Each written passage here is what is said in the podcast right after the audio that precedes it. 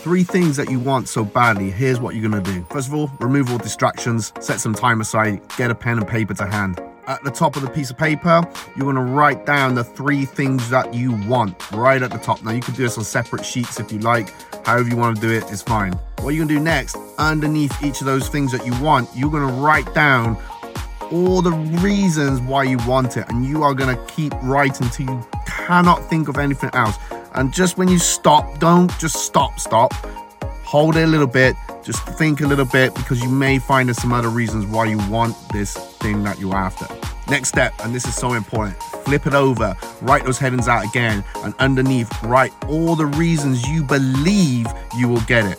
Okay, this is so, so important. So, all the reasons you believe you will get this thing. What you've just done is that you've created such a great way of achieving the goal or the thing that you're after, whatever it is you want to manifest, even. Okay, so you're saying all the reasons why you want it, but when you put in about the belief of why you will get it, you actually are telling yourself such a great message and you're putting it right out to the universe.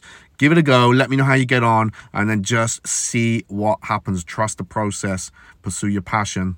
If this video has helped in any way, don't forget to give me a follow and share it with a friend. And of course, drop a comment in below. See you next time.